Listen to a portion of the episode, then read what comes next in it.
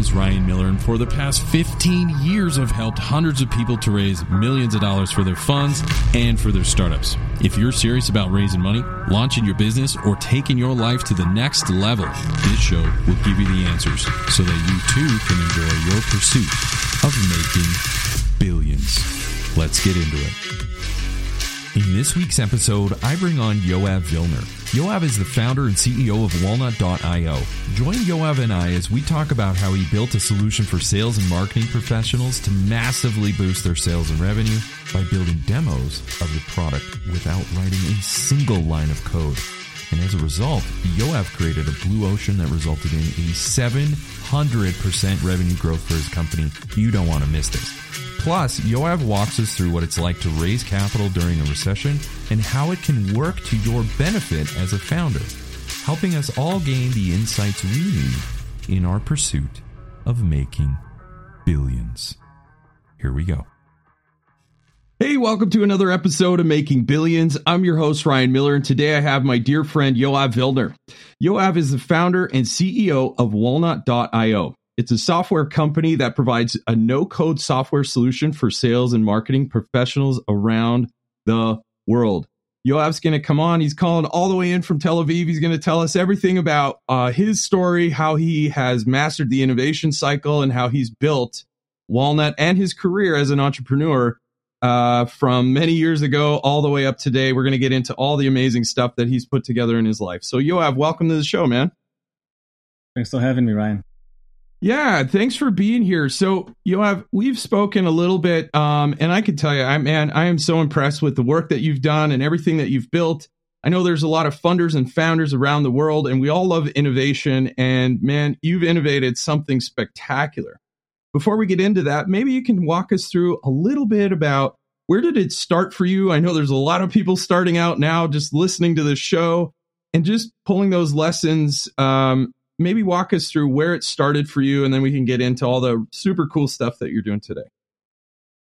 Yeah sure. So um, i started my career kind of by accident uh, when i was 20 something and i wanted to help a couple of startups with all of their growth efforts and and tech marketing and growth hacking and all, all that buzzwords that came along uh, soon after. And um, I, I, joined forces with a friend that was talented in a couple of um, it was experience working with a couple of other startups, and we joined forces and we we launched uh, the first and biggest tech marketing company for startups. We had about 600 companies working with us, a mm-hmm. couple of dozens of employees, and offices in London and Manhattan and Tel Aviv. Yeah. That was kind of my first step in the industry. Awesome. And you know, um, my understanding is, you know, early in your career, you started that freelance marketing, um, and you were, I believe, one of the first companies doing digital marketing in your area. Is that right? Yeah. So, um, where did that take you? I mean, you, you've you've done some spectacular work for some really well, uh, really well known publications like CNBC. Maybe walk us through a little bit on uh, how did that go for you, and um, what, what that experience was like and how it shaped you today. Yeah, so while I was working as the CEO of, of that company for about seven years, I was also invited to to, to do all kinds of cool stuff. So mm-hmm. some of the gigs I had was writing expert columns for the likes of CNBC, Forbes magazine, Inc. magazine, Entrepreneur magazine, The Next Web, and more, um, yeah. where I shared my nonsense about marketing startups with millions of people. Yeah. Um, the other thing was being like some sort of a mentor or advisor, uh, specifically about marketing and growth mm-hmm. for accelerators, uh, the probably the top accelerators that exist, and yeah, that also that also gave me a lot of tools for my own. Like I was helping them, but that really helped me like establish myself as someone that really understands uh, startups and technology, and not just yeah. you know doing marketing from the outside. I was like building together with them and I was planning together with them and I saw a lot of different um, I saw the, a lot of different cases of startup that succeeded and failed and everything. Yeah. And that also yeah. helped me like shape myself as a soon to be tech founder. Awesome. And you know that so so when you started out you learned the um uh, you did a fantastic job uh, working in marketing and learning how to position products reputation all of these brands all these things that are important for a startup. So you started to all these seedlings of of an entrepreneur learning how to market and get your message out and understand how to brand. And and that took you to some of the most reputable publications on the planet and you were able to participate that. You did such a good job now I understand. Uh, after that, you went on to um, you were, I believe, you worked for a company that helped to combat bullying against children. Maybe walk us through a little bit of that evolution. Right. So um, I came back from New York to Tel Aviv after seven years of being the CEO there, and I thought it's my time to do something new. Um, and I joined a couple of very talented founding members as a chief marketing officer, and we launched a startup to save kids from bullying and pedophiles uh, on social media. Wow. Wow. I mean, uh, that experience alone, I bet we could have a whole show on that. But, the, you know, the, the message here really is, you know, you kept building, um, perfecting your craft. We'll say you got into marketing, you understood um, different tech companies. And so you went from publishing to messaging to, to technology um, where you worked as a CMO at a company that uh, leveraged AI to, to combat online bullying for kids. So you went through all of that, building your skills early on in your career. Where did it, and then it, it launched you into to walnut.io. So maybe walk us through about how, how you went from kind of working for everybody else um, and then launching Walnut and then, you know, exactly what the value is uh, to the world that you're providing now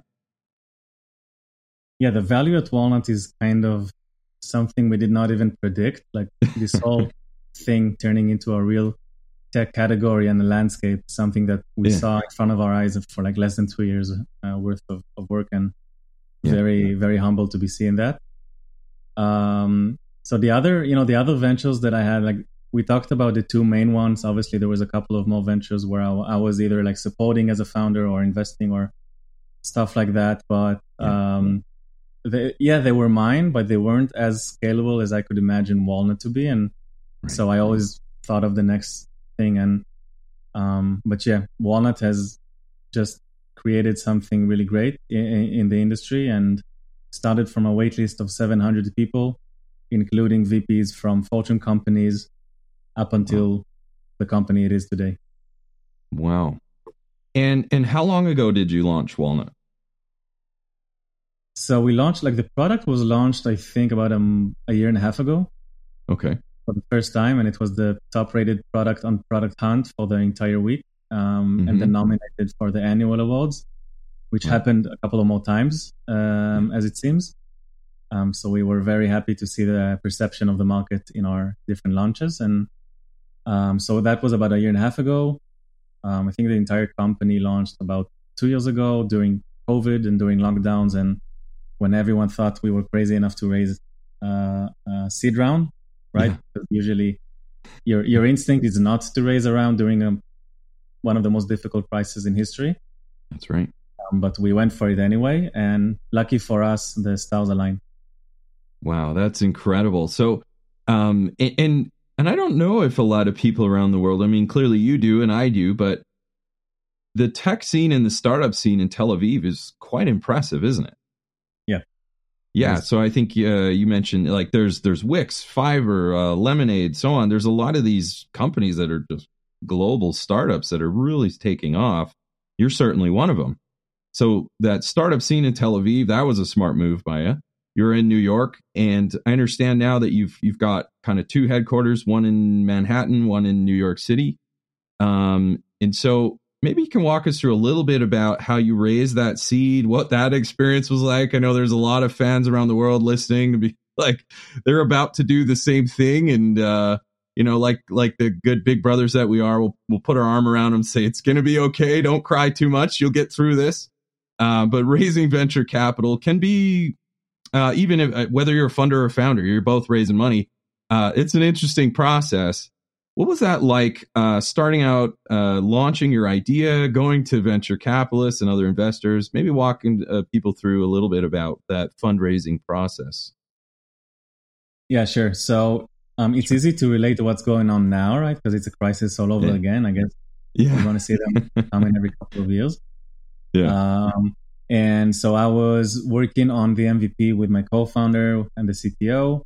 Um, we had a couple of customers on a wait list. It was still before that ex- explosive launch that led us to 700 people, but mm-hmm. uh, during the the first batch of our seed round, it was just us working on the MVP. Mm-hmm. Um, we raised our first 2.5 million dollars from uh, a fund called NFX in the Valley and a couple of angel investors like the CEO of Wix um, mm-hmm. and Joe Montana's fund in uh, in Silicon Valley. Yep. Um, yep. And and we had so we had 2.5 million, and and we said, all right, that's that's a nice amount, especially during COVID, to kind of kick things off. Yeah. But things went extremely well, and we rounded up to six million seed. A couple of months later, we raised our 15 million uh, Series A, and a couple of yeah. months later, it was a 35 million Series B. Wow. All right. So you, you make it sound so easy. I love it. and probably when you got a good idea, I mean, it's it's not a hard sell to VCs. They can see it, and you certainly have done this before. So, and yeah, you know how I, to market. Would, yeah, I would say like you know if you ask yourselves the different the, the like the difficult questions before you set off to talk to investors, and you're like, like is this a huge like is this just like a you know a chill pill that we're giving our clients or is it an actual pain that we're solving? Yeah. or are we going to change their lives? Is this a company i would invest? And all kinds of questions that kind of will make it easy for you to know if you're heading in, in the right direction. You don't want to be spending the next decade working on something that the, the customers will not need. It will be a terrible journey for you. That's right. So we, we we literally went through every validation process we could. We spoke to dozens of VP sales. We talked to a lot of a lot, a lot of different people from our industry before we decided this is going to be the next big thing. Yeah. So so that sounds like you were you were testing your prototype or your idea in the market. Uh, on, on our side as funders, we call that product market fit. So we're making sure that yes, you have a product. Does it fit in the market? Are you building something that people want? Right, a chill pill or a pain reliever? Uh, what are you providing? What's the value that you're doing? So you tested all of that. Do you feel like that was a big contributor to your ability to raise venture capital when you brought true market testing to your investors? Yeah, yeah, for sure. Because yeah. the easiest part for Walnut while we raised our funds was when investors said, so we just want to run this idea by our friends and colleagues and network and see what they think. Yeah. And everyone were just blown away. Like, how come how come nobody's built this before, right? It doesn't make sense that in 2020 and the sales stack is such a red ocean. Um, it just sounds too good to be true. And they found out we're literally the first ones to help solve this product demo thing from this angle of like letting the salespeople own the demo and not relying on anyone from R&D or product. Yeah. Um, and so they were very convinced that it's like a big category that's about to, to launch. Awesome.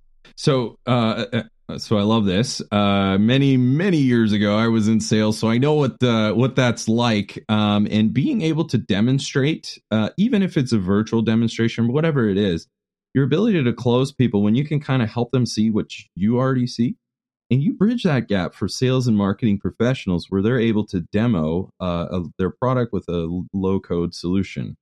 Um, and so, so then the VCs go out, they test it. Everyone's like, "Oh my good and one of the things that I, I think is important for entrepreneurs who are listening right now and listening to Yoav is you can't think that just because it's obvious to you that somebody must have invented it.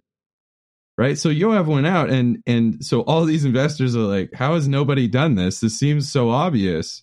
And Yoav, yet it wasn't. And you it was to you, but to the market, as soon as you present it, everyone was like, This is incredible. How this is so obvious. Like, why didn't anybody do it? And you filled that gap, right? I don't know if that's a chill pill or a pain relief, maybe a bit of both. So I find that interesting, Yoav, and maybe you can walk us through uh, some of your findings when raising capital, because we're a lot of people are predicting we're going into potentially another recession. So now I, I think uh, you know you should be glad if you haven't raised during that peak uh, uh the last couple years because you're going to be dealing with down rounds potentially right now. So if you're just starting out, you may have an advantage. uh, just like Yoav did. So maybe uh, for those of us listening around the world, to your professional advice, walk us through what it's like to fundraise during a recession. What did you learn? What did you see? What worked? What didn't? Really round that out for us. Yeah, that's a great question that a lot of people are facing these days. Um, I would say, first of all, like go for it because investors really appreciate founders that don't let um, market downturns or recessions in their way. Like if you're yeah. confident about your product and the problem you're going to solve, then you should be you should you should have that con- confidence speaking to to investors. And um, the second thing, just know that they're going to be naturally going to be more picky. So it's not just raising a couple of millions for a deck. It's it's actually fleshing something out. You know, building out like the first MVP, getting a couple of potential design partners, um, finding a couple of people for your founding team to show that other people believe in this and not just you. Um, and, mm-hmm. and and eventually, like just build something, build a story that's better than, you know, during peak times. It's everyone raises everyone raises money everywhere, right? Because it's it's available, mm-hmm. and so I think now it's going to be different. And now you have to show that there's a real like founder market fit, and yeah. you have to you have to be in a better spot to raise those first couple of millions. But if if you don't, if you're not able, you know, like I said before, if if you're not able to get to that spot, so there's something wrong probably with either you or the product or the audience or the timing. And so if if you've managed to get to that spot and it's for good reason that, that that's only the trigger for raising the seed because otherwise you should probably think about something else. Mm-hmm. Yeah, absolutely. So um, you know, one of the things uh, you and I spoke a little bit offline, and and you mentioned, you know, raising in a time of crisis. There's a couple of things. Uh, one, uh, I'm totally putting words in your mouth, but budgets. Some budgets will survive, and how do you fit into that? Um, but I would say, and and I feel like you em, uh, emulated this is um, you're able to show VCs when you're raising in times of we'll say crisis. That's a little dramatic, but in a recession, you're showing the VCs that you know how to persist in the face of certainty. And you certainly did that. So now that you've fundraised, you've raised all this money, I mean, you're north of 50 million. Um, where walnut.io, you're creating your own category. Maybe walk us through that category and, and a little bit of how you found it and uh, some of that advice as well. Stay with us. We'll be right back. AI is changing the game of business Will you be on the winning team? I'm Jordan Wilson, the host of the Everyday AI podcast, and your coach to help you learn the X's and O's of AI. Artificial intelligence isn't just a new player in the game, it's a new sport altogether. So if you don't quickly put AI into play, your competitors will run up the score. I've spent my whole life building winning teams, from coaching basketball to working with big players like Nike and Jordan Brand. My next move? helping you win with Everyday AI. Listen wherever you get your podcasts or on everydayaipodcast.com. Let's tap into AI together and put points on the board.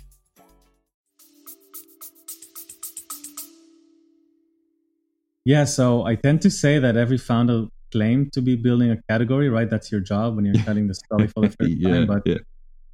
it's literally exploded right before of, of our eyes. Like that the amount of time that it took for us to be like the only player doing this and dominating it. Yeah. For a lot of small companies trying to imitate it, to Gartner releasing a blog post saying like this is the next big thing. This was all a very very short period of time, and um, and like I said, we're very humbled and kind of amazed to have seen this happen. Yeah. Um, I yeah. think what helped us like build this whole category is first of all you have to be first to market, otherwise it's meaningless. So that's one yeah, thing you need to keep in mind when you think about the timing to launch, because yeah. some founders would prefer building the garage for a year and until they feel the tech is perfect, which it won't be. Um, other founders are more like YC approach, right? You launch whatever you have, if even if it's a, a napkin with an idea, you just launch it and build a website. Yeah. And so there's a there's a wide variety in in between. Yeah. Um, our our selection was to launch a lot of things fast and see how the market reacts.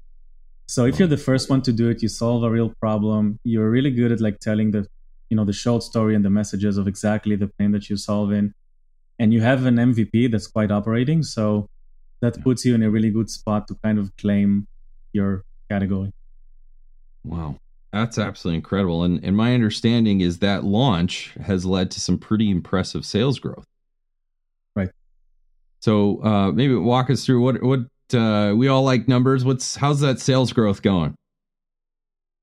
That's pretty amazing. I guess I can talk yeah. about stuff that have already been out there. So uh, yeah. so TechCrunch published that we had a 700% growth uh, end of last year. So that was from you know half a year ago. Um, yeah yeah so this year i hope will not be different like we're really in a hyper growth type of type of situation a lot of inbound mm-hmm. uh, a lot of brand work there's a lot of recognition for walnut like every month there's a couple of dozens of press articles that go up in all kinds of places so yeah um, a lot of a lot of discussions on linkedin and that all leads to like um to let's say a good a good pace of growth Yeah, that's awesome. So 700% growth. Boy, I'd I'd love those numbers. Those are fantastic. You're you're uh you and and all the investors that are believing you must be absolutely thrilled right now. Yeah, so um so what's that? They were not sad at the end of last yeah. year. yeah, they didn't hate it. It was good.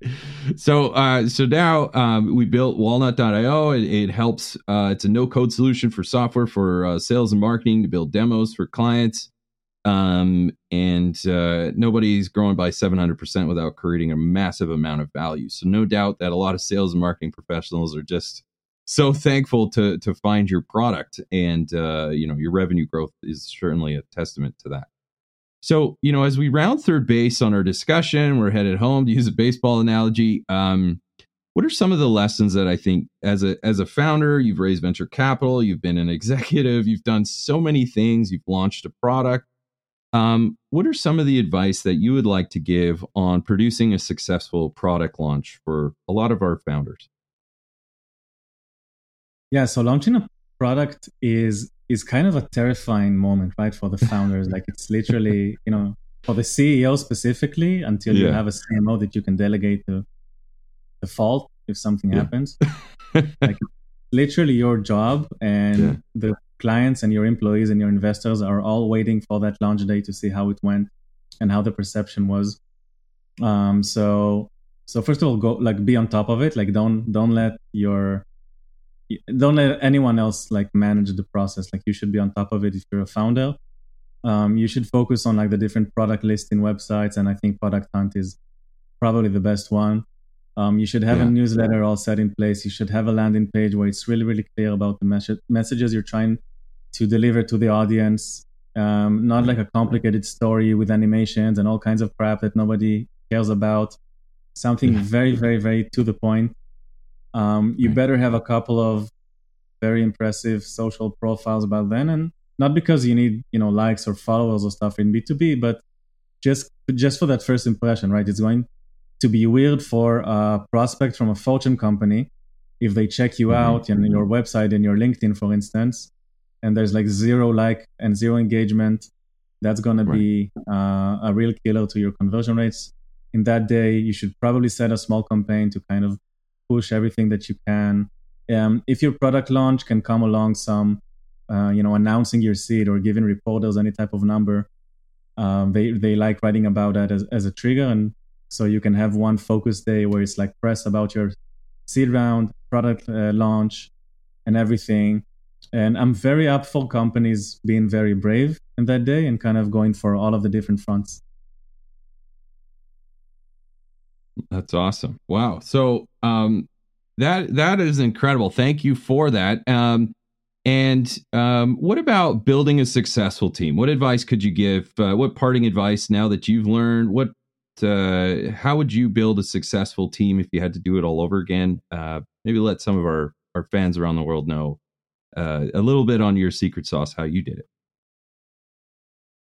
Right. So you know, sometimes I look at the team at Walnut and I'm like, you know, is this is this real? Are these people actually are, are actually working with us? Because it's just you know we're almost hundred people now, and the, yeah. the backgrounds and the level and the resumes and the amount of impact that everyone had in their previous places is really off the tops. And uh, so for us, like the, we had a couple of very odd decisions. The first employee that we had was our VP sales.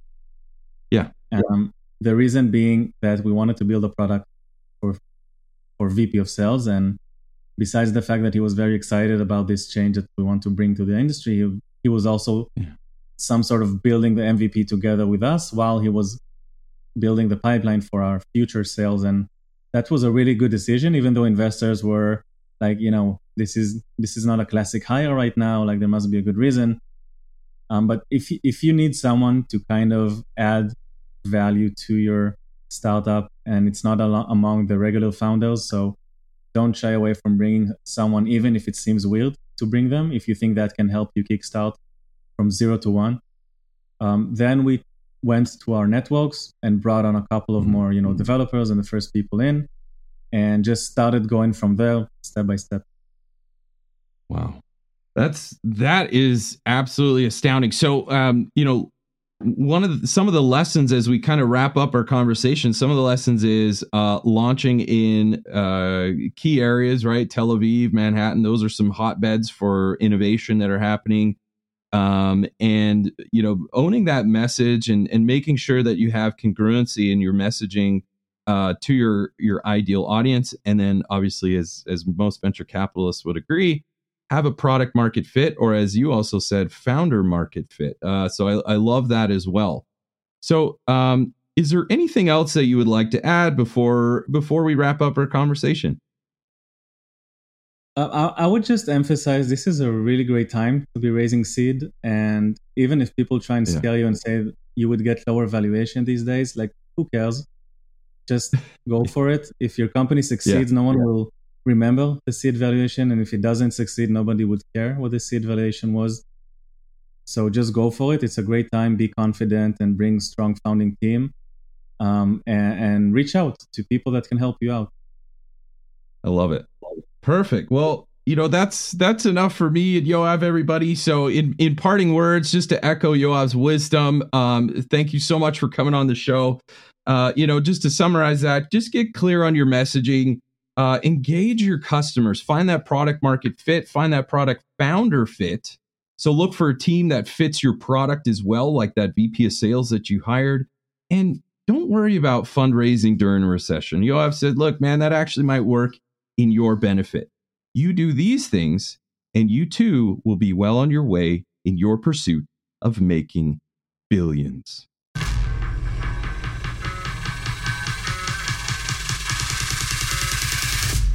Wow, what a show! I hope you enjoyed this episode as much as I did. Now, if you haven't done so already, be sure to leave a comment and review on new ideas and guests you want me to bring on for future episodes. Plus, why don't you head over to YouTube and see extra takes while you get to know our guests even better? And make sure to come back for our next episode where we dive even deeper into the people, the process, and the perspectives of both investors and founders. Until then, my friends, stay hungry, focus on your goals, and keep grinding towards your dream of making billions.